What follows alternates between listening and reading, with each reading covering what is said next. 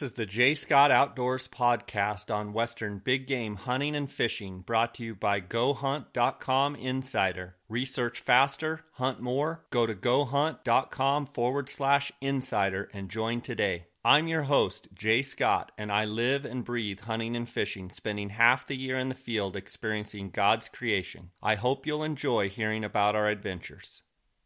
Guys, welcome to the podcast. Before we get going, I wanted to add a couple things that actually Dara and I forgot about in this uh, episode, and that's communication. Um, Dara and I use radios uh, that are made by Motorola. They're the CP200s. Um, Cody Goff, our, our good friend Cody Goff uh, with uh, Outdoor Two Way. That's uh, the letter or the number two, outdoor2way.com. Um, he has fixed us up uh, several times over the years with great radios, and that's who we get our radios from. Uh, it's from a safety concern. It's always good to have good communication throughout the ranches down in Mexico, and um, it makes uh, for an enjoyable hunt. Usually, all of the hunters have a radio. Uh, all of the guides have a radio, and uh, it's important to always be checking in. And um, you know, vehicles break down, people fall and slip. There's all kinds of things that can happen. So, I want to thank Cody Goff uh, for his uh, constant support of Dar and I at Colburn and Scott Outfitters. Another thing I wanted to bring up is the uh, cell phone service down in Mexico is uh, not very good. But if you go to Walgreens or Walmart, you can pick up actually uh, a phone that's called the Go the Go phone, and um, it's in a little orange case, and it's the AT and T Go phone, and I want to say they're like fifteen or twenty bucks, and you can buy those phones. It comes with a charger. It's a it's kind of a cheap flip phone. But you can actually um, activate on the back of the box. Um, you can get on there and and uh, create a password and what have you, and actually can uh, buy minutes right there, uh, either on your computer or um, on the phone itself. And even when you run out of minutes, you can, I think it's dial six and it will connect you and you can automatically add minutes. a lot of the towns um, and a lot of the areas around certain towns in northern Mexico and around Hermosillo, uh, you can actually talk very well on the Mexican cell phone. So um, and then we we use the um, satellite phone on most of the ranches when you get away uh, from civilization. You get out on those ranches, um, and I want to thank uh, Globalstar. Um, actually, over the summer of this 2015 summer, I was contacted by Globalstar, and they actually wanted me to be an ambassador for Globalstar, and I've been using that uh, GSP 1700 uh, Globalstar satellite phone, um, which is ironic because about 10 years ago, I actually bought that same phone and I used it for many years. Uh, and then actually, the, the service uh, really fell off, and um, the uh, Globalstar actually had to spend a billion dollars and um, update all of their satellites. And, and that's something that Iridium uh, the other sat- satellite manufacturer, Iridium, I understand, has to do the same thing. They have not done so.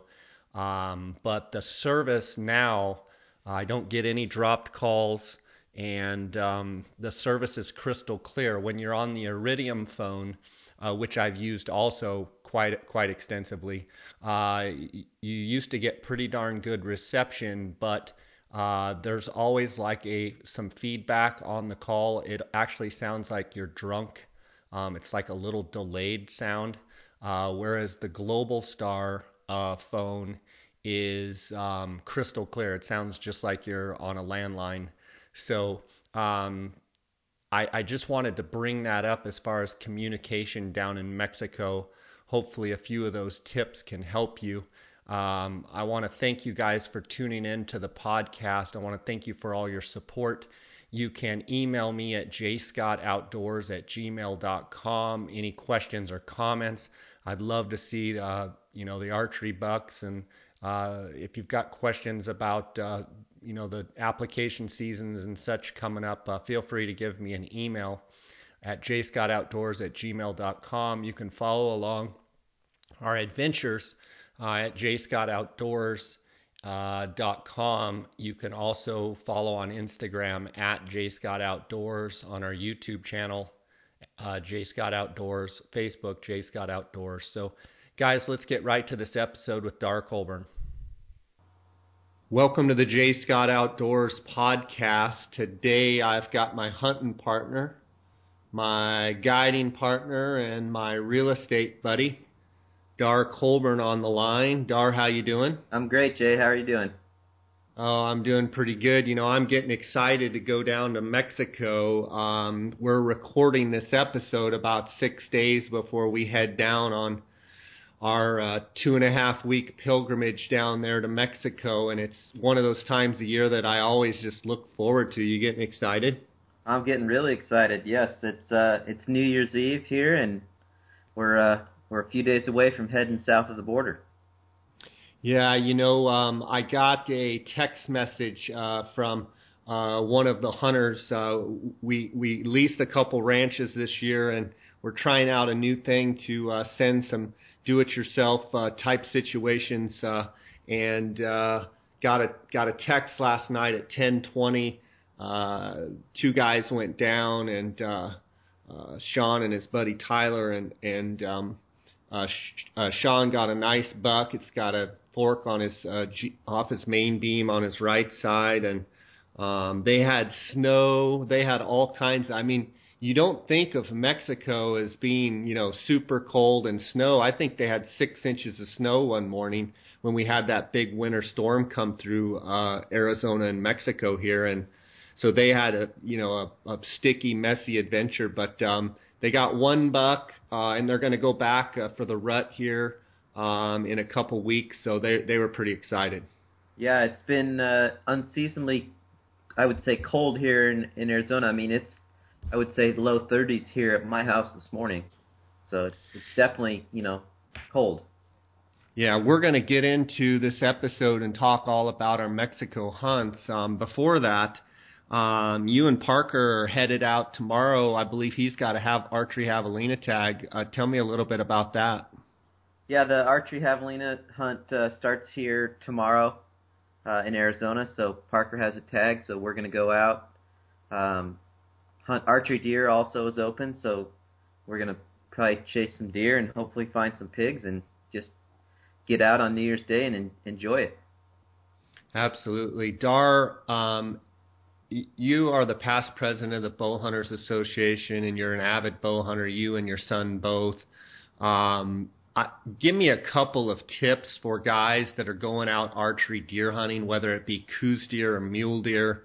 You know, January 1st through the, you know the whole month of January is open for bow hunting. Um, tell me a little bit about what what they may expect um, out there, and maybe a few tips to them for for archery hunting deer. Well, I would say you know we're probably depending on what part of the state you're you're hunting, uh, you might catch some of the mule deer rut when you're when you're out there, and some of the Coues deer rut slash pre rut. Um, our deer here in Arizona, you know, rut December January depending on the species, and so this is a great time of year to be out chasing deer with your bow. Usually you see, you know, lots of bucks because they're out either with does or cruising looking for does, and uh, you know, cool temperatures, which we don't get a lot here in Arizona, and it's just uh, pleasant time to be out because you know the weather's nice and and the deer are rutting, so it's a it's a great time to be in the field. If you're going to a new area, Dar, uh, share with me kind of your mindset and your strategy. Let's say you're going to a completely new area that you're checking out. Um, what are you going to do to find deer, and what are you looking for as, say, you're driving in your Ranger or your truck? uh, to to figure out where the deer are. Uh, you know, glassing knobs. Kind of walk me through a little bit of strategy and tactics for for to give some guys out there that need some tips on how to find archery deer spots and what have you. Well, this time of year, I would uh, probably try and cover as much country as I could um, with my eyes and uh, just moving around at different places and trying to find does because you'll probably, you know, if you find some does, there'd probably be a buck around. So I would be moving around, uh, glassing, cover. Are you looking for particular knobs, or I mean, if you've never been to a spot, do you just find a knob and say I'll crawl up there for an hour and see what I can find, and then move around from there? Yeah, definitely, definitely find find vantage points that that allow you to see you know a good amount of country, and just keep moving until you find some deer, and and you probably find some bucks this time of year. You know, one of the cool things about Arizona's archery season is, like you said, you could hunt mule deer or Coues deer. It, the the tag is good for buck deer, so um, pretty neat to be able to go out and see. In there's lots of areas in Arizona where you can see Coues and mule deer off the same knob. Um, so pretty cool. Well, um, I hope you and Parker get into some action tomorrow, and um, I'm going to continue prepping. And uh, Gene and I have been working on the food prep and such here for Mexico, and uh, getting all the ducks in a row. I've started packing last night, packing all my clothing and, and a lot of my gear, and we're going to get into that here in this episode. Um, Dar, you know, we looked at uh, ranches. Well, before we get to that, let's talk about the weather. I've got the weather pulled up for um, Douglas, Arizona, and Douglas is the port uh, on the U.S. side where we go into Mexico. It's Agua Prieta on the Mexico side, and uh, we are going down on the uh, 6th of, of January. Actually, we're going to meet up with uh, Janis Putelis and Steven Rinella of the Meat Eater. Janis is the producer of the Meat Eater, and both Steve and Janis are buddies of ours, and we're actually um, Dar gonna gonna do a podcast episode on the Meat Eater podcast, which is always fun hanging out and talking with those guys. Those guys, if you haven't checked it out, have a very successful uh, podcast, and uh, we're kind of instrumental in in getting uh, the me to start this podcast. So I give those guys a lot of credit. If you haven't checked them out, you need to at themeateater.com. Uh, but uh, we're going to go down and actually meet our hunters on the seventh, the morning of the seventh dar, and and head to Mexico. And I'm looking at the weather um, as far out as I can, and it's you know partly cloudy, uh, 54 and 28 is a low. And if you take that on down, it's 52 as a high, 26 as a low, 53, 55, 57, 58. But mixed in there for three or four days, um, kind of on our travel day, we've got showers, AM showers, PM showers, 60%, 40%, 80%. I think Monday, J- January 4th, 80% chance of showers. But then about our first day down there, it's going to be a little stormy, but then it's supposed to clear up. Um, what kind of role do you think the weather's going to play um, in looking at this forecast? Uh, having a pretty good sized winter storm come through and then have it clear up. Well, I think it, it's setting up to be great. Um, any, my opinion is anytime you get some moisture before that uh, the rut, you know, it, I think in its cool temperatures, I think that moisture on the ground holds the the scent better, and cool temperatures allows those deer to move around more, um, you know, versus being hot. So I, I think it's setting up to be really good for deer movement and uh, rutting activity. Yeah, you know, last year we were down those same dates. I think we went down on the seventh and um, maybe the eighth. I'll have to look back at the calendar, but um, actually, the first year last year was warm. I, I remember it being very, very warm. Uh, not really even needing a jacket hardly in the mornings, and uh, we didn't have a lot of rutting activity. Uh, during that week last year, that first week, whereas the second week it really turned on. Um, but you know, a couple years ago, uh, if you remember right, we went down there that first week and they were already rutting. So I think, you know, and you can weigh in on it. Um, I think cool weather and certainly, like you said, a little bit of moisture on the ground uh, certainly helps. I think it keeps that scent down, like you said, and um, it's just interesting to try and time the rut uh, down in Mexico. Um, I definitely think the deer rut later um, than our deer in Arizona. I think you know some of the central Arizona units, the last three or four days of December and say the first week of January is usually really good rutting. Um, but we found the further south you go, the rutting actually, uh, y- you know, takes longer for it to get going. And you know, mountain ranches usually south of the U.S. border. I'm going to say anytime from say the the 5th of January to the you know 25th of January is kind of prime time with those real prime dates, you know, being probably anywhere from the 10th to the to the 25th. What are your thoughts on the rut? Yeah, definitely. The, the farther south you go, the the later the rut is. Um, so I think you know traditionally that that second week we're down there typically is uh, probably the best rutting activity we see. So I, I think this year with the cooler weather and everything and the moisture, it, it, it's going to set up just just for a good hunt. Yeah, for sure. Um, I've got uh, on the forecast here all the way out to January 14th is as far as this forecast goes, and uh, it basically says 61 is a high, 30 is a low, partly cloudy, 10 mile an hour wind. Uh, you know, speaking of wind, uh, I think, you know, once they get rutting, I would rather have just kind of clear, consistent, cold days. Um, you, you know, not too cold, um, but you know, we've seen it. Um, we've seen it when it's so cold in the mornings. Uh, you know, I'll call you on the radio and say you got anything, and you know, we'll go for an hour before we even see a deer. Sometimes even long. I mean, yeah, we've had a I remember, hours where there's just no deer movement. Yeah, I mean, we call Hunter on the radio. Hunter, you got anything? Dar, you got anything? You know, we're calling around different, you know, glassing points, and nobody's got anything because I think those deer when it gets when it gets down in the 20s, um, I think those deer know that if they lay there, they can conserve more energy than if they're up on their feet. So I, I mean, I think there's a fine line between wanting good cold temperatures uh, and having it be too cold too. Yeah, I would agree. And and you know, having hunted Coues deer as much as we have, you know that you know the the 10 o'clock to 2 o'clock time period, even on the early hunts, can be good. Those deer tend to move around, you know, throughout the day.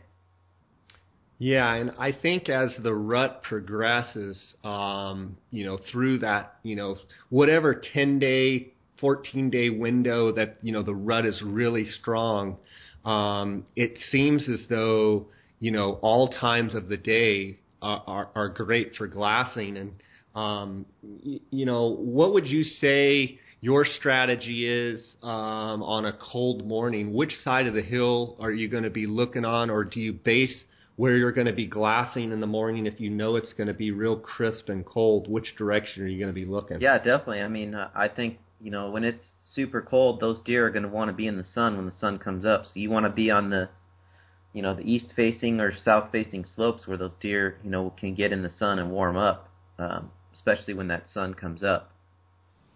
And a lot of times um, speaking of the sun coming up uh, you know, if you're facing where the sun's at your back and, and the, the mountain is glowing, it's amazing how where the first place that the sun actually so you know, there's that time period when you, you know, it's just the sun hasn't crested over the horizon. Um, but it, it's amazing where that sun actually crests over the horizon and actually puts a glow, and actually the sun hits the hill first it's amazing how many times you can glass that exact spot and there'll be deer bedded right there on that line waiting for that sun. It's as if they know that that's the first place the sun's going to hit. Yeah, no, that's a good point for the even morning and evening. You know, in the morning when that when it's cold, when that you can glass that shadow line of the sun, and a lot of times, soon as that sun hits those deer, they'll stand up. And same thing in the afternoon if it's if it's hot, you know, uh, glassing that shadow line. As soon as that sun goes down and they're in the shade, a lot of times they'll get up. So it's it's good strategy to glass those sun lines. Yeah, absolutely. You know, Dar, um, we spend a lot of time in the off season uh, looking for new ranches and new properties to hunt, and uh, we previously hunted up a ranch for three years in a row, and you and I both are kind of um, we like to hop around. I mean, I, I like new country. I like learning new country. I like looking at new stuff. Um, you know, that's not to say if we find a good property that we won't hunt it um, a lot, but um, what is it about new country um, that just gets us both going? Uh, I think it's just the unknown. You just never know, you know, what what you're going to turn up, and it's always the grass is always greener on the other side. You know, we're always looking for for better places. That's for sure. Even with good ranches. I know it's it's funny. We've laughed over the years with our buddy Steve Winery and my cousin Jimmy Vincent, and you know just all the adventures. I think this is my going to be my 17th year down in Mexico, and um, you know it, it's hard to believe that we've gone that much. But you know what is it about us that you know you're always teasing me that we get a ranch and the very first thing we do is we race those rangers to the furthest part of the ranch, go to the very back of the ranch, get to the fence, set up our binos, and look across and go, "Gosh, it looks good over there." Yeah, that's just. I think a lot of that's just human nature. just go to the far reaches of the ranch and look across on the other side, wishing you were over there. And um, you know, we've had some fun times down there. Um, Tired of relying on out of date numbers, spending too much on hunting consultants, and seeing too little results? With Go Hunt Insider, the old way of doing things is over. With the introduction of draw odds and filtering 2.0, you'll have access to the most accurate, up to date information in the industry. You can filter by state, species, trophy potential, weapon, specific days or months of the year, harvest success rate, male to female ratios, and much more. All of this leads to easily finding the best hunt for you. So what are you waiting for? Visit gohunt.com slash insider and join the movement. Use the J Scott promo code when signing up and receive a $50 KUIU gift card. Since 1982, the Outdoorsman's in Phoenix has made it their goal to provide the very best customer service combined with the latest and greatest optics and accessories in the business. Outdoorsman's is the leading designer and manufacturer of high quality tripods and mounting accessories for any hunter's optical needs. Go to outdoorsmans.com or call 1 800 291 8065 and use the J Scott promo code until February 28th to receive 10% off all Outdoorsman's packs and pack accessories.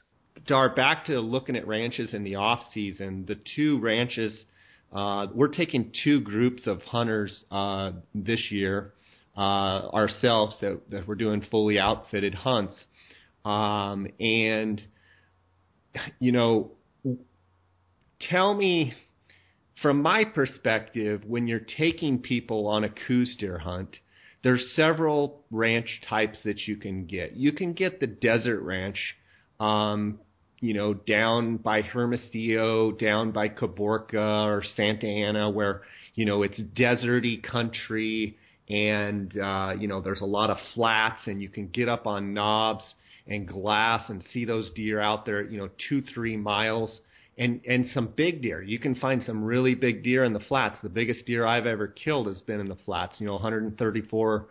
I think it netted over 131 inches was out in the flats. Um, and then you can hunt what we call mountain ranches. And you know, I just have a love for mountain ranches. Uh, I love the spot and stock style. I love the canyons and glassing across the canyons where if you see something, you can usually make a setup on a buck and get over to them and get them shot. Um, what what are your favorite types of ranches and why? Well, I, I would just say for the listeners, let's go back to the the mountain ranch where you killed your big buck, and you and I were down there. Uh, you mean the desert ranch? Yeah, the desert ranch um, with Randy Ulmer and his nephew Zach. And I want to say, if I my memory serves me correct, you and I spent seven days the first trip seven days down there, splitting up, going going each going different directions for a week. And I want to say in a week we saw like four bucks between the two of us in a week of hunting. Yeah, I want to say like 10 deer total, or maybe 10 does and four bucks, splitting up, going separate ways each day.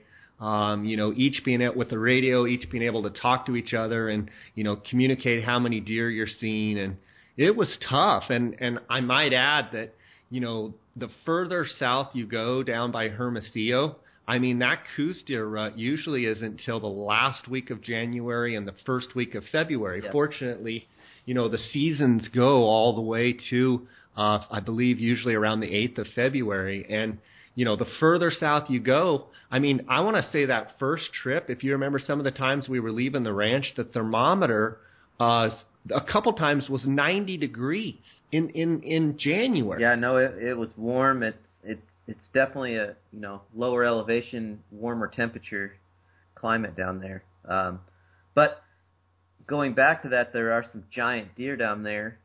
The the the problem lies, you know, when you're when you're taking hunters and trying to show people a good time who have never hunted Coues deer before. It's it's hard to sit there and, and grind it out and see, you know, four bucks in a, a seven day hunt.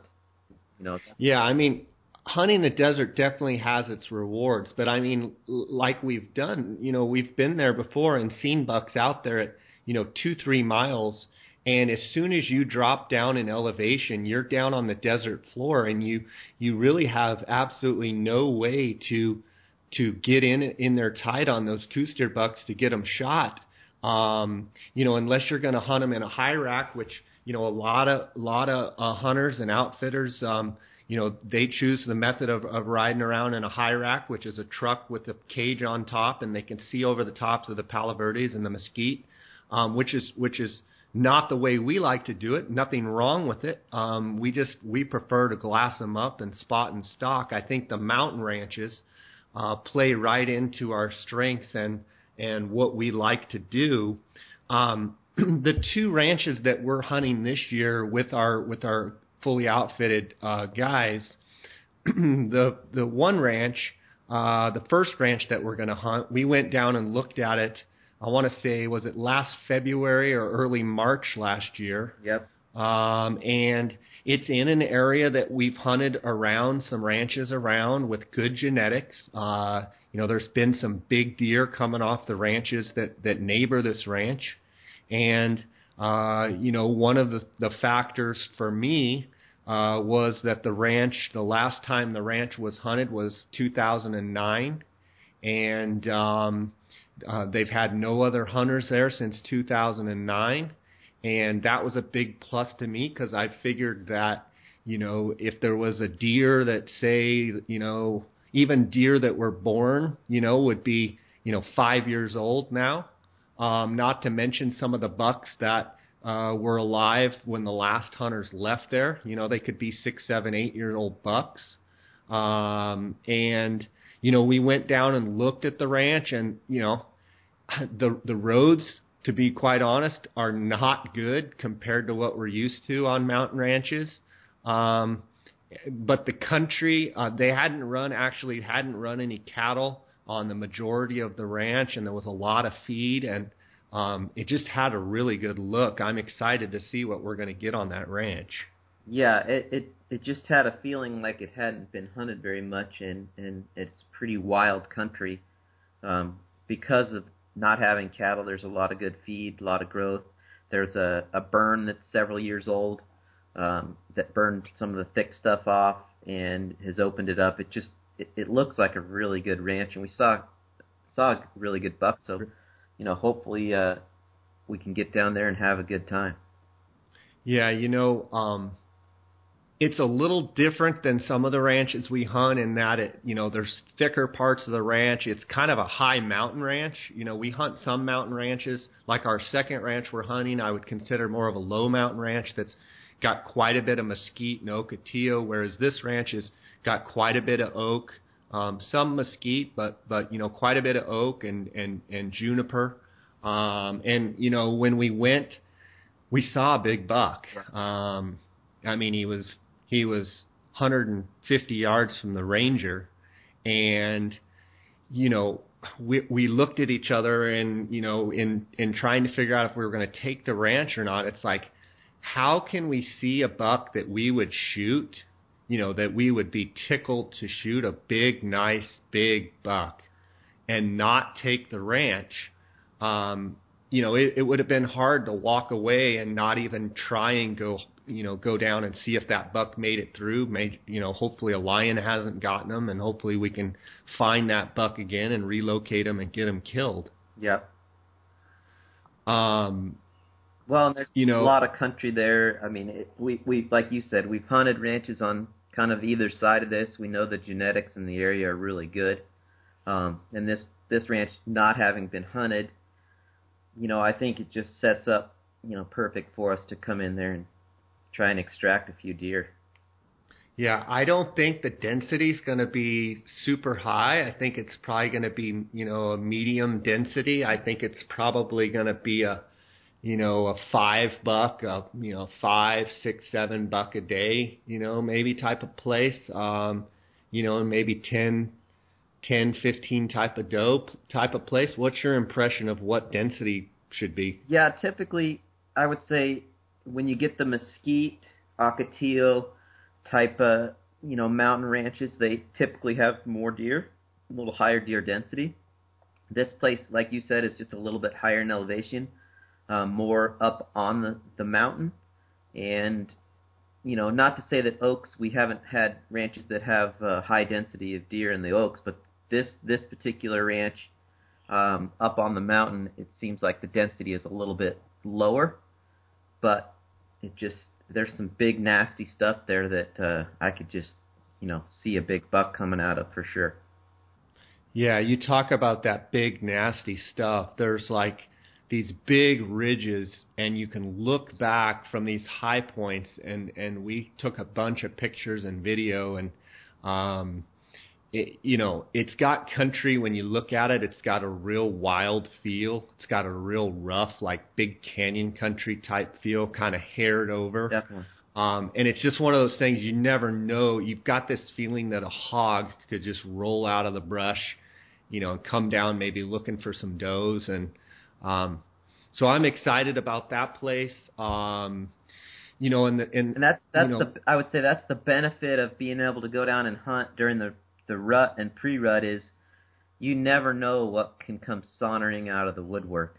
I mean, yeah, you just you never know what you could scan over and see. You know, it just and I mean I think that's what keeps us coming back every year is is what could be there and you know we're we're always after those you know 110 115 120 whatever we can find you know bucks with character kickers what have you and you know I just love the wildness of of that ranch and you know we we've got an associate down in Mexico that that uh, we we have go look at a bunch of ranches for us uh, when we're not there and take pictures and video and send us photos of ranches and he looked at a bunch of ranches um, and uh, he looked at a ranch and he said, you know, you guys need to come down and look at this one. And that's the second ranch we're hunting. Um, uh, you know, this ranch is, I haven't been to this particular ranch. I've hunted some ranches around it, but um, it's got good access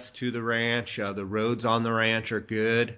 Um, it's got quite a bit of yellow grass. Um, it's got mesquite, ocotillo, uh, kind of it, it kind of it borders a highway down there, and um, on one side of the highway that's you know a little more lower, a little desertier looking country. You went down and looked at this ranch. Uh, I want to say was it August or was it early October? I think it was early October. The second early I October. went to. Okay. And uh, it's it's country we like. You know, it's a lot of that, a lot of ocotillo, a lot of haired over mesquite, rolling. You know, base of the mountain, uh, foothills of the mountain type country, um, all the way up to oaks. It's uh, a little bit higher density, so I think uh, I think that'll be a fun hunt as well. A lot of good glassing points. Yeah, you know, um, you and I have been going over the uh, Google Earth. Uh, we like to use Google Earth and uh, you know get the ranches we're hunting and and you know put the fence lines on there and put the roads and and mark each you know water tank and and kind of start picking apart the ranches and trying to figure out you know kind of pre-scouting um, without knowing the country very well uh, going down there trying to already have knobs established. Uh, Google Earth's amazing that you can you know take the the tool you can drag it down to a point and it gives you the you know the the the bird's eye there's the bird's eye view from above and then you can drag it down and it's kind of the on the ground look and you can pan you know 360 and look okay what what's my view from this knob and I think Google Earth is an amazing tool. The other day I I just emailed you a copy of the file and you were able to open it up on your computer and we were able to just go over you know different parts of each ranch that we're hunting and um, you know discuss you know the, the different attributes of certain knobs and you know, tell me what your thoughts are about being able to do that and use Google Earth as a scouting tool. Oh, it's a huge tool, um, especially when we've got you know we've got several people going, several guides that are going to go be down there helping us, um, and, and and hunters, multiple hunters. It it allows us to, you know, almost script the first few days where we're going to go, where we're going to glass from, you know, water sources, roads, fence lines. Um, it it just helps us get a few days ahead of of where we would be if we didn't uh, didn't have that, you know, all set up already. You know, you mentioned something there. Um, you know, there's one thing too going down to these ranches and having them all scouted out and having bucks picked out and everything, and and and that's great. Um, you and I do a lot of desert sheep hunts and rocky sheep hunts and you know elk hunts and and all sorts of other things that we're guiding. And you know, honestly, one of the things that gets me so energized about going to Mexico is you know we're hunting. We go and we lock the gate on our ranch we get our stuff set up in the house, we get our food all set up, and then we get in the Rangers and we take off. And it's, you know, we're hunting. You know, it's not an execution. It's not like we just pull up, we, you know, oh, that deer's right here, and, you know, you get out and I'll just shoot that deer. It never happens like that. And I think that's what makes us good at what we do is we're we're not burnt out on the ranch. It's all fresh to us. Uh, it's new, and and we're you know, excited to crawl up on every knob and figure out the ranch. And I think that's part of loving Coues deer is is loving Coues deer hunting is, you know, figuring a ranch out, figuring out a piece of country, learning how to hunt it, and and and figuring it out. You always joke with me that you know once we really learn a piece of country, I'm ready to move on and go learn another piece. Yeah. Um, why do you think that is? Well, I, I think it's just you know, it's the it's the unknown. It's the grass is always greener. You're always looking for, you know, something better, something different, um, and just the challenge of it. I think. Yeah, you know, Dar, we offer um, on our guided hunts. We offer seven full seven full days of hunting, and a lot of times on the front end, on the travel day, we like to leave get to the border early on that morning that we're traveling in and hopefully get to the ranch with a half a day hunting. So most of our hunts are seven and a half days. Um, and a lot of other outfitters, there's some great outfitters out there, by the way, but a lot of other outfitters, they only do five day hunts.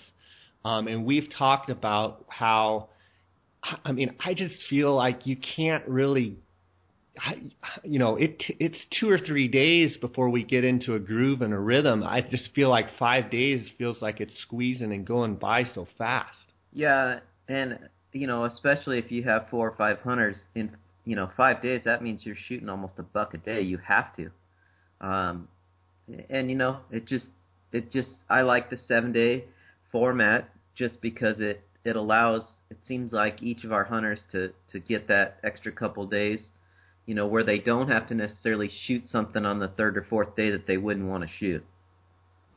Yeah, for sure. Um, some of these some of these ranches that um, our our guy down in Mexico went and looked at and took a bunch of photos of and video and such. We have several different groups of hunters going down to some of these ranches uh, in kind of a do-it-yourself style uh, situation, and we've got another group. Uh, uh, friends of ours uh, going down uh, here in a, in right around the same time we're going to go down, and it'll be exciting to see uh, their success and how they like the different ranches. And you know, it's every ranch is different. You know, from big to little to you know medium size to you know low density, high density. You know, great roads to you know just okay roads to no roads. I mean, there's there's kind of a little bit of everything down in Mexico. We see ranch houses that are, you know, not very good to really nice to just just okay and um you know, I think what is it about Coues deer specifically that has enamored you and you know you love Coues deer so much you named your firstborn child his middle name is Coues Parker Coues Coburn what is it about the deer themselves I just think you know they're they're small, um, they're crafty. I just they're tough as heck.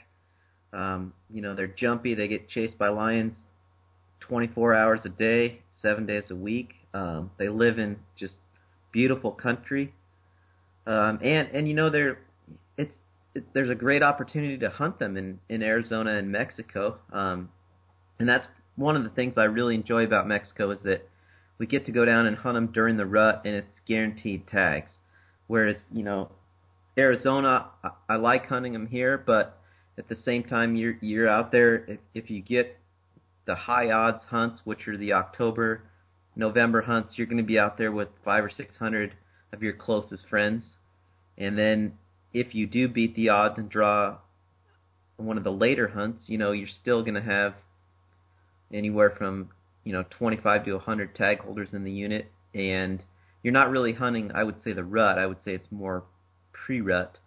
Um, so so Mexico, you're able to go down there and, and hunt populations of deer that, that aren't as pressured, aren't hunted as much, or at all, and you're you're getting to hunt them in the rut. So it's just a it's a special time to be down there for sure. Absolutely. Let's take a quick break to hear from our sponsors. Whether you are interested in elk, deer, antelope, bighorn sheep, or moose, Western Hunter and Elk Hunter magazines will bring the adventure to your mailbox. These publications feature articles on the finest hunting gear, tips and tactics from experienced hunters, field judging trophies, glassing techniques, calling strategies, and much more. To become a more knowledgeable and skilled hunter, subscribe today. Go to westernhunter.net forward slash jscott and enter your email address for a chance to win a $1,500 credit towards any Swarovski product. Utah Hydrographics is in the water transfer printing service and they are open to whatever you can dream up. Choose from a wide range of camel patterns, designs, and colors. Whether it's guns, bows, tools, rifle stocks, vehicles, steering wheels, fenders, dashboards, paint guns, fishing rods, cups, tripods, watches, knife grips, helmets for a local sports team or for your motorcycle, picture frames, mailbox, animal skulls, you name it, they can probably do it. Utah Hydrographics loves taking things that are general looking and turns them into something that looks fantastic and eye popping. Give them a call and see what they can do for you and receive up to a 10% discount by using the JScott16 promo code. Visit them at utahhydrographics.com or on Instagram at Utah Hydrographics. You know, Dar, one of the things that I like so much about Mexico is we go to these ranches, we unlock the gate, we drive through the gate, we lock the gate, and we just go hunting. We don't have to worry about, you know, other hunters and and what have you. And to me, that's a relief. That's one of the reasons why I just love Mexico because it's, you know, it's kind of a wild place. Uh, the deer are plentiful. You usually see a lot of bucks compared to does. Uh, more, it seems like you see more bucks uh, in Mexico per doe than you see in uh, the states. And I just love that feeling of having, you know, your ranch and you know it's you against the deer and and you know you don't have to worry about other people coming and shooting deer and spooking deer and you know you can you can find a buck on the first day and you're like man he's you know he's like a hundred hundred and five inches you know i'm looking for a one ten or i'm you know whatever it is you're looking for and you can leave that deer and have a chance to know that you come back and you know nobody else is jostled with the deer and try and find that deer again um you know, it, it, I just love that feeling of Mexico, and that's one of the things that draws me to it. Is, you know, it seems like, you know, these days, you know, in this day and age of hunting, it's, you know, it's just very, very competitive, and you know, I, that's one of the reasons why I like hunting private ground a lot. And you know, I like hunting both, but I mean, I like hunting private ground because it's I enjoy the hunt and I don't have to manage people as much as I would on a public land hunt. That's exactly it. You're you're hunting versus trying to manage people. So. Yeah. Um, Dar, I want to talk a little bit about the gear that we're going to take down and that we've we've learned to to love over the years. Um, and I'm going to go through mine a little bit, and you you kind of um, chime in on what what you like and what you're taking. I am going to be wearing uh, my KUIU guide pant, uh, especially on these colder days. Uh, the material on the KUIU guide pant, the outer material is is a little bit more durable for the cat claw and the brush that we encounter for Coues deer. Below that, uh, in the mornings, I'm going to have the KUIU um, long underwear, and I have both the lightweight. I believe there's a 145 and a 210, but there's a there's basically a lightweight and a heavyweight of the long underwear. And one of the things I like about the long underwear that KUIU makes is um, it zips on and off. So you know at you know noon when it's you know the warmest part of the day, you can literally just undo your belt, pull your pants down, and unzip the long underwear off without having to take your boots off. Now, I I really like that feature of the KUIU long underwear. Um, what are you going to be wearing for pants down there? Yeah, I'll probably be wearing the uh, the Chinook pants with a KUIU long underwear underneath them. Uh, the Chinook, to me, just has a tougher shell, um, and they're they're a great pant. That and their the Chinook jacket, I always wear that on on top of usually my Kenai or, or Super Down jacket. Yeah, so for my top, I'm going to start. I usually start out with the uh, KUIU um, 145. I like the solid color. For some reason, to me, the softest material, the softest shirt is that solid color. I usually wear that as my as my base, and then I'll usually wear uh, the thicker ultramerino uh, top. I believe it's a 210 uh, top. Uh, sometimes I wear um, you know two uh, most of the time I wear two shirts with the with the thicker one being on top and uh, then I wear the um, super down vest and the super down jacket, and then usually the guide jacket over the top, and sometimes the Chinook jacket over the top. This year, for the first time, I'm going to be able to take. I've got the KUIU jacket now, which is the synthetic jacket, which is supposed to replace the uh, super down jacket, and I've worn the KUIU. That's um, the Kenai, right? Or the yeah, the Kenai, and I like it because it's got pit zips and it, it breathes. Um, if you're going to do any hiking at all with the uh, super down vest or the super down uh, jacket, it doesn't breathe. Uh, the the the uh, nature of that jacket with the down down doesn't breathe well, and so um, normally I get to my knob uh, ride the quad, which is real cold, and then I take all that stuff off and I go down to my base layer, uh, which is sometimes a little cold starting out, but as soon as you you know start up and start gaining elevation, you start um, warming up pretty quick. And then once I get to the glassing knob, um, I lay my backpack down. Usually it's dark or just about getting light, and I sit down and I put um, either a fresh um, undershirt uh, base layer on. You know, if, if I've got a long hike and I get wet, um, put a clean, you know, fresh shirt, dry shirt on, and then I layer up uh, with that super down vest, super down jacket, and um, uh, if if the wind's blowing, a lot of times um, I'll also put uh, over the Kenai or over the super down jacket. Um, I will put my rain rain jacket on um, what are you going to be running on top and uh, for your jacket? Well, let me let me just interject here and say that you know there's probably listeners out there that uh, that are thinking we're in the upper 20s, low 30s, and talking about down and four jackets, and they're probably laughing at us thinking that we you know we have no idea cold.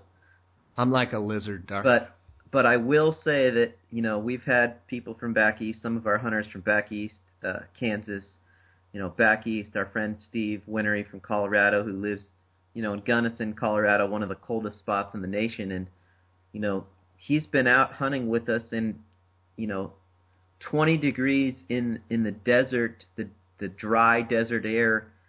It feels a lot colder than it is. Um, you know, something about just that dry air um, makes it cold, and then you know sometimes we'll have 30 to 30 minute to an hour minute uh, quad or ranger ride to the the areas we hunt, and It's definitely cold. I I know it doesn't sound cold to some of you, be, you know, upper 20s, low 30s, but that air just bites you, and it it's definitely cold. So, um, layering is very important because it does warm up fairly quickly when that sun comes up. So having multiple layers that you can shed quickly is is definitely a key. Absolutely. What are you running on top? What are you running for shirt? And typically, I run a couple of the ultra merino shirts. Uh, the, usually the lightweight, solid color as the base layer, and a little heavier zip top uh, on top of that. And then I'll, I'll run usually my Kenai uh, or super down jacket with the the Chinook jacket is the outer shell on top of those. Do you ever wear your rain jacket when it gets cold to block the wind, or when the wind's really blowing? I will if it's really windy. Um, that the Chinook jacket usually does a pretty good job unless it's really really windy.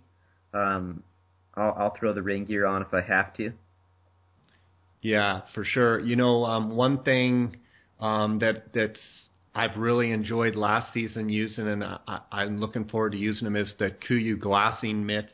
Um, they're they're a mitten, not a glove, and I can wear those Kuiu uh, merino um, lightweight gloves, and then the guide glove, you know, when I'm hiking or whatever. And then when I start glassing, I actually take the guide glove off and put my leave the merino um, uh, hand gloves on and put them inside the mitts. And uh, those Kuiu glassing mitts are awesome. I really like that and can stay warm. And and like you said, I mean, I, I'm like a lizard. I I I don't like the cold. I get cold easy, and so um, I usually layer up a lot. Um, I, I wear that Kuiu face, you know, the the neck gaiter that you pull up over your face um, when I'm glassing and, and get it as high. I also wear it for sun protection, but um, it keeps the little bit of breeze off, um, and I like the hoods on uh, every jacket I have is hooded uh, with the super down. I like to you know pull that hood and and um, uh, I, I love that. I'm I'm running the uh, Schnees. Um, the Schnees, which one am I running? The granites, and this is my second pair of granites, and I really like them. They're heavy. Um, I actually had um, some Asolos that I bought and used for sheep season, and uh, really like that Asolo fugitive boot. Uh, Janis, the producer over at the Meat Eater, our friend, uh, turned me onto those, and um, I I had to send that pair back because after wearing them for a while, they just were a touch small, and it was a bummer because I wore them around this summer in the in the condo in Colorado. Um, while I was up there in during fishing season, and I thought they were fit just perfect. And it turned out that once I really used them in the mountain conditions going downhill, my toe would hit in the front of the toe box. And um, while I loved the shoe because they're quite a bit lighter than the the Schnees Granite, um, they my toe was hitting. So I I haven't uh, gotten the bigger size yet. Um, but one thing I did like about those boots is they were quite a bit lighter, Dar. Um, you've had a pair of those Schnees Granite, and they're bomb proof. I mean, you can you can hike through brush and you know real steep stuff, and you have real good ankle support. I know you've got wide feet. What are you running for boots? Yeah, I've had the the Schnees Granites and, and liked them. Um, I've had those. I've had the Kenetreks, and those are the heavier, you know, heavier duty boots and and I've I've liked them. I've gotten two seasons out of both of those, which is you know a lot for us. It seems like usually I just don't get more than more than a season or two out of a pair of boots. Um, currently, I'm running a little bit lighter boot. I don't know the model. It's the Salomon, and I really really like it. It's uh, it's a little bit lower. It's like a, a high top tennis shoe, you know, style boot, so it's a little bit above the ankle, but not up not up on the calf. It's a little lighter weight. Um, it's not quite as good if you're running a big heavy load in your pack, but if you're not for day to day stuff and stalking and being quiet, it, it's super lightweight, and I really like it. Speaking of pack, um, uh, I just got the new Icon Pro uh, 7200 Um, I was running the Icon Pro 7200, and I've got the new one, and it's got a little bit slimmer frame. I really like it. I used it sheep season, and we were able to pack out uh, um, Craig Dunlap's RAM, and and um, I really like the pockets on it. And uh, what pack are you running uh, this season? I've run a combination. I, I just got the Icon Pro 7200 as well, so Mexico will be the initial run for it. My initial impression is I like it. Uh, it's got a little bit. I, I was running the the KUIU Ultra 6000, which is super lightweight and it's it's awesome. It just lacks a little bit of uh, compression straps down below and support when you get a you know a pretty big heavy load in it. So the the 7200 I think will be good. It, it's it's got a few more bells and whistles, a little bit heavier than the Ultra, but I think it'll be a, a great all-around pack. Yeah, um, I really like those KUIU packs. Um, I also got the 3200 bag, which is basically just uh, not as many bells and whistles. Um, it's a, it's a smaller um, load capacity, um, but maybe better for like day trips and stuff. The thing I like about when I'm guiding with the 7200 is you know, I can compress it down with the straps, and you know, it's basically like a 3200. Um, but if I need to pack out, a, you know, a whole deer, um, I can actually slip a whole Coues deer uh, in the, the the 7200 and and um, walk off the mountain with it if I had to. So um, I like having a bigger pack uh, than a smaller pack. I'd rather have a bigger pack that I don't use the space and cinch it down than wish I had a bigger pack you know the the you know the bad part about that is it seems like if the bigger your pack is, the more things that you go, oh yeah, I'll take this and I'll put this in there and I'll put that in there, and by the time you have it, you know your pack weighs 50 pounds. Yeah, that's definitely no doubt about that. Um, you know another thing that uh, you know you I get made fun of a lot, so you know whatever, but I like wearing. Shut up. I'll get a call on the radio and be like, "Hey Jay, I can see you over there because I can see your hat."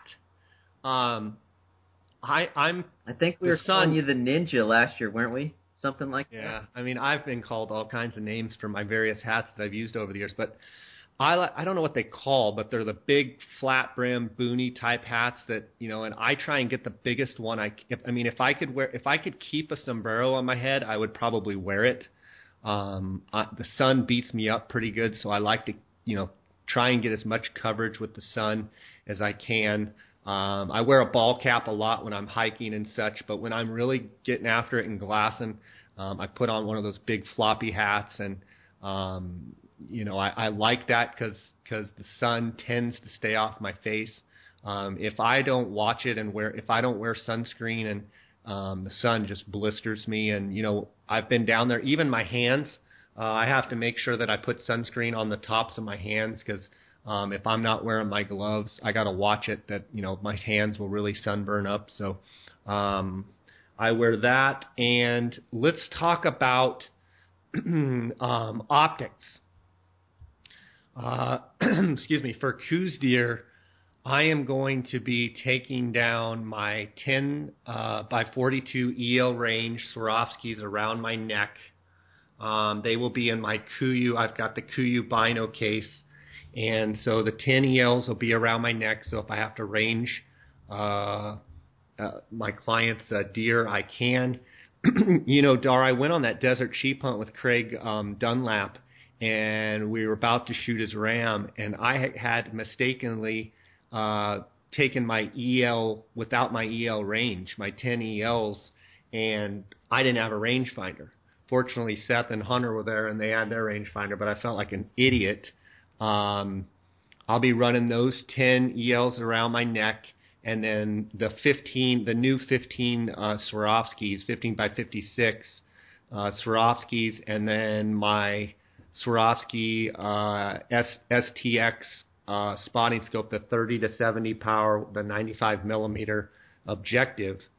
I'm a firm believer in Swarovski.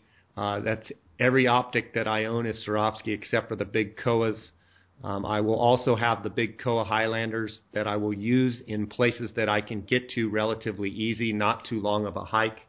Uh, but my go-tos are the 15 by 56. Uh, I think they're the best Coues deer binocular out there. Yeah, I would. What are you What are you going to be running? I would agree. I'm running similar setup. Uh, 1042 ELs, not the range in my KUIU pouch. Um, I, I wear that, you know, constantly, no matter what I'm doing. And then I carry my 1556, the new Swarovskis, um, and that's my everyday, you know, setup. Arizona and Mexico. Uh, I do carry the Kowas, and it's like you said, if you can glass glass from the road or or get on a knob that's not too far from the road and glass a bunch of country, the the Kowas are great. Um, but they're they're more of a specialty, you know, specialty glass that you don't necessarily use every day. Wilderness Athlete is committed to improving the health and quality of life for the outdoor athlete by providing field tested, scientifically validated nutrition and sports performance product formulations. Check them out at wildernessathlete.com and use the J Scott promo code to receive 10% off any order in January 2016. Have you guys heard about PhoneSkope? PhoneSkope is a privately held company that makes custom molded, precisely engineered smartphone digiscoping adapters. Photographing wildlife has never been easier.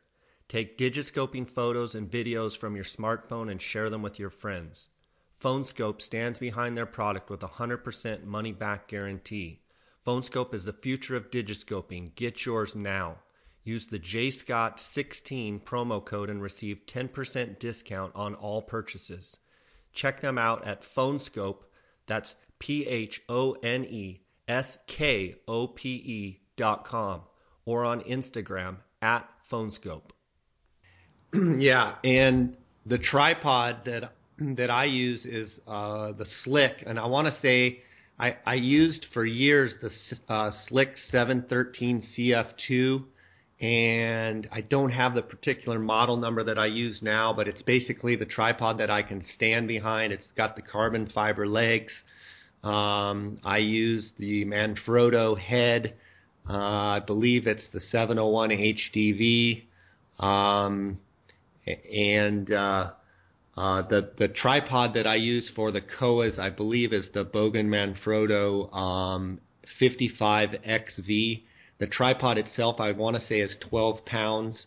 Um, the Kowas are 12 or 13 pounds. but the Slik tripod is really good. It's light. Um, it, it works very good with the wind vibration. Um, and I, I've gotten to really like that carbon fiber tripod over the years. Yeah, I think it's the new model. I just I want to say I because I, I, just got two of them. Um, I finally got rid of the Slik that I've had, like you said, I think it was a 714 or 13. Had it for eight or nine years and had to just finally get a new one. And it's I want to say it's the 823 or 824. Now, is yours the same height as mine, or is yours one? Um, uh, one, there, mine's in three sections, and I can stand behind. I'm six foot two, six foot three on a good day, um, and I can stand behind. I have the tall post, I can stand behind. Is yours the one step uh, shorter than that? No, I, I'm one step shorter, but no, my tripod is not. One step shorter? Maybe two. uh, um, what else do we got to cover here? Uh, one thing, you know, Russ Jacoby from Flagstaff, um, who we're going to have on the podcast here later in January. Um, we already recorded a great episode with him. Uh, I want to say two seasons ago turned me on to those Sedona Ripsaw tires on the Ranger. Yep. And I believe you put them on your Ranger too. I really like the Sedona Ripsaw.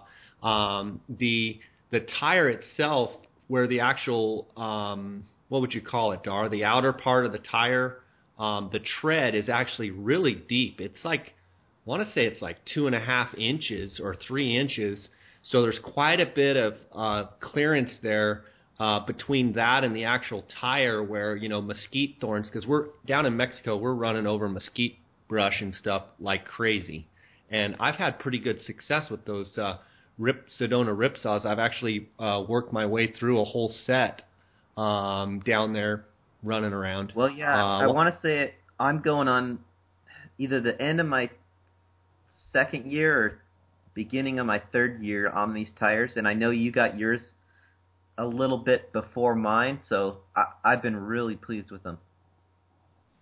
Yeah, um, love those tires. Um, we're running uh, Rangers. I believe I've got a 800 XP. I think it's a 2011, and um, you're running a little bit older Ranger. Man, our Rangers have absolutely been through the ringer. For sure, for sure. I know. Uh, I know we've had. You know, they're they're crucial to to what we do down there. Um, I've I've we we've both ridden in the new uh, Razor 1000s, and they are the ride on them is unreal. And it's just a matter of uh, the storage space. You know, the Ranger. If they could put the Ranger bed on that new Razor, we'd probably both be running those. Yeah, you know the ride is unbelievable. The the you know carrying capacity, the cargo capacity is not good at all. Um, I, I can't believe that they haven't had more requests to put a bigger bed. Um, even if you lost some of the performance as far as you know top end speed or whatever, um, you know I don't need to go that fast. I you know, but the comfort of a Razor is amazing. Um, riding in Breck uh, Bundy's up there in 13B, I mean, just amazing how smooth they are. Um, blows a Ranger away. Um, a Ranger's kind of you know more of a workhorse, but you know I've had good success with the Ranger. I like the Ranger because it's a three. You can sit three people in it, whereas like a Rhino or something, you know, it's only a two two person. I think you know guiding the ability to take two people with you uh, is huge. Yeah, and and I've heard rumors that they might be coming out with something like that, but I I don't know that for sure. Oh man, gonna have to gonna probably have to trade the the Ford Raptor in just so I can afford a Razor. Yeah, definitely. Um, well, awesome, Dar. Is there any? Oh, I wanted to add on the gear. Um, Seth Maskey's turned me on to those Sawyer mini filters, and we used them sheep season. I just love those little things. They weigh literally next to nothing, and um, we were drinking literally out of, um, you know, it probably was, uh, you know, there's a bunch of wild donkeys and or wild uh, burros and such up there in 15D. For all I know, it was you know, a place where a donkey took a leak and we were drinking out of those um, puddles that were literally like, you know, 12 inches around and two inches deep and drinking the water just fine. No, no repercussions from that. I really like that Sawyer Mini. Um, I'll have that with me in Mexico.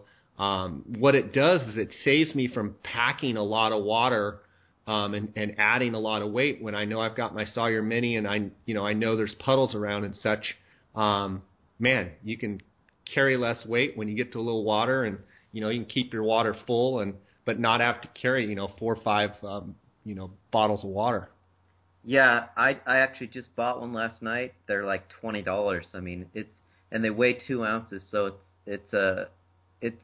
I don't know if I'll be just drinking out of puddles. I usually can pack enough water, but definitely a good thing to have in the pack. You know, if you had to uh, to spend the night somewhere or or you get low on water or something, it's it's the weight the weight is is minimal and and it could save your life for sure.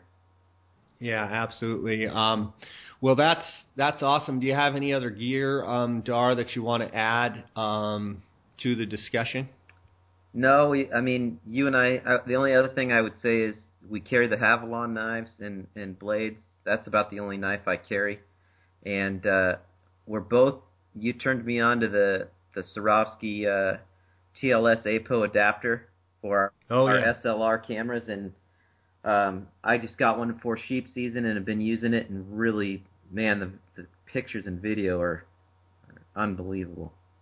Yeah, you know, um, Trent Swanson, who actually is a rep for uh, Swarovski, actually told me originally about the TLS APO adapter, and um, Cody Nelson down at the Outdoorsman's, uh, you know, they they sell them down there, and and you know, my video digiscoping uh, videos I think are way better uh, with that setup, and I'm excited, Dar. Um, Phoneskope.com. Phoneskope has stepped up to be a sponsor of this podcast, and uh, I'm going to start uh, uh, using that Phoneskope uh, adapter a little bit in my digiscoping and and uh, give that a run. I've heard a lot of great things about it, and um, you know the TLSA APO Swarovski um, is awesome, and I, I've used it for a couple of years now and really like it, and I'm anxious to try out this uh, Phoneskope and um, I, I appreciate you bringing up about digiscoping because so much of what we do is,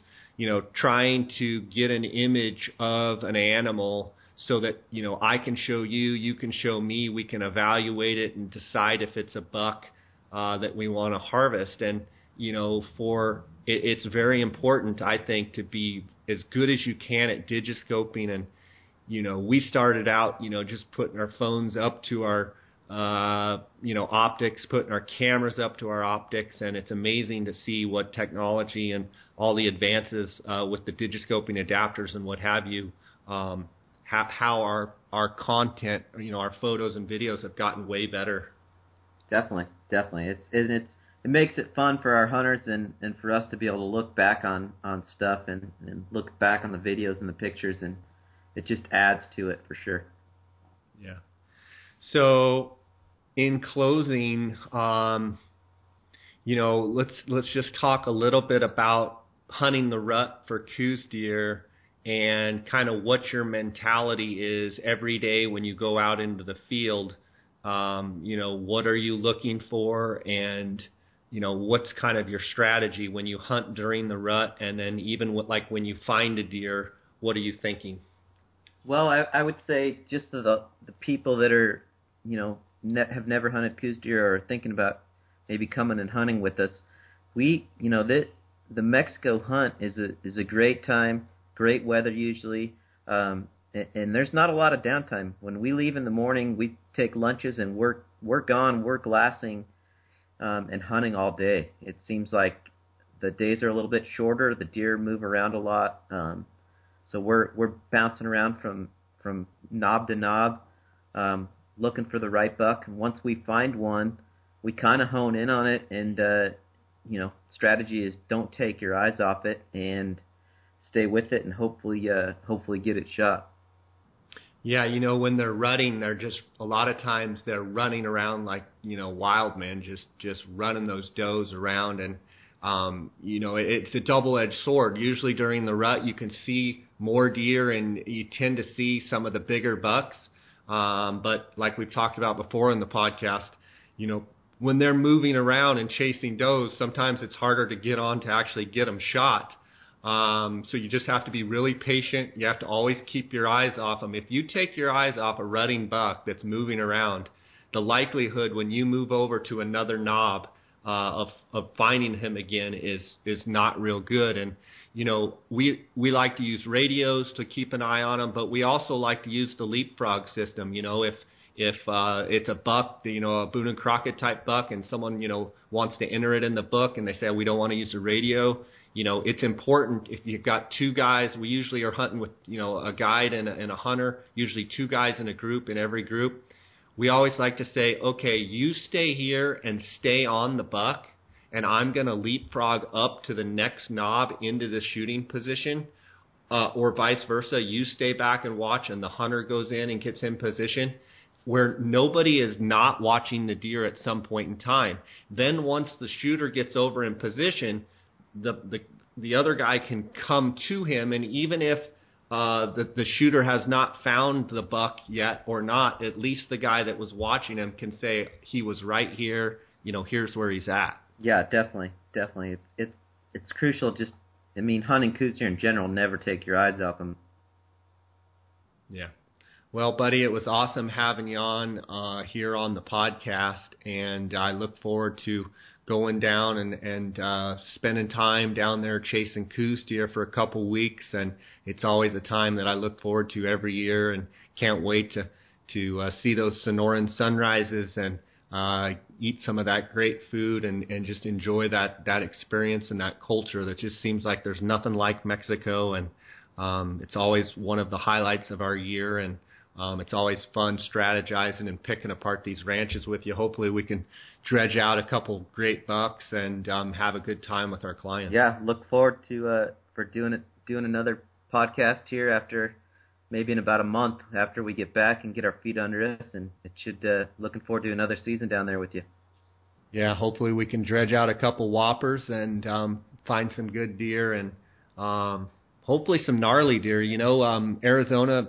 If Mexico's anything like what Arizona uh, has been this year, um, I've got high expectations for some solid deer. Hopefully, we find some extra points and and some cool stuff down there. So uh, until next time, buddy, God bless you. And uh, yeah, it's always fun having you, You having some strategy sessions with you. Sounds good, man.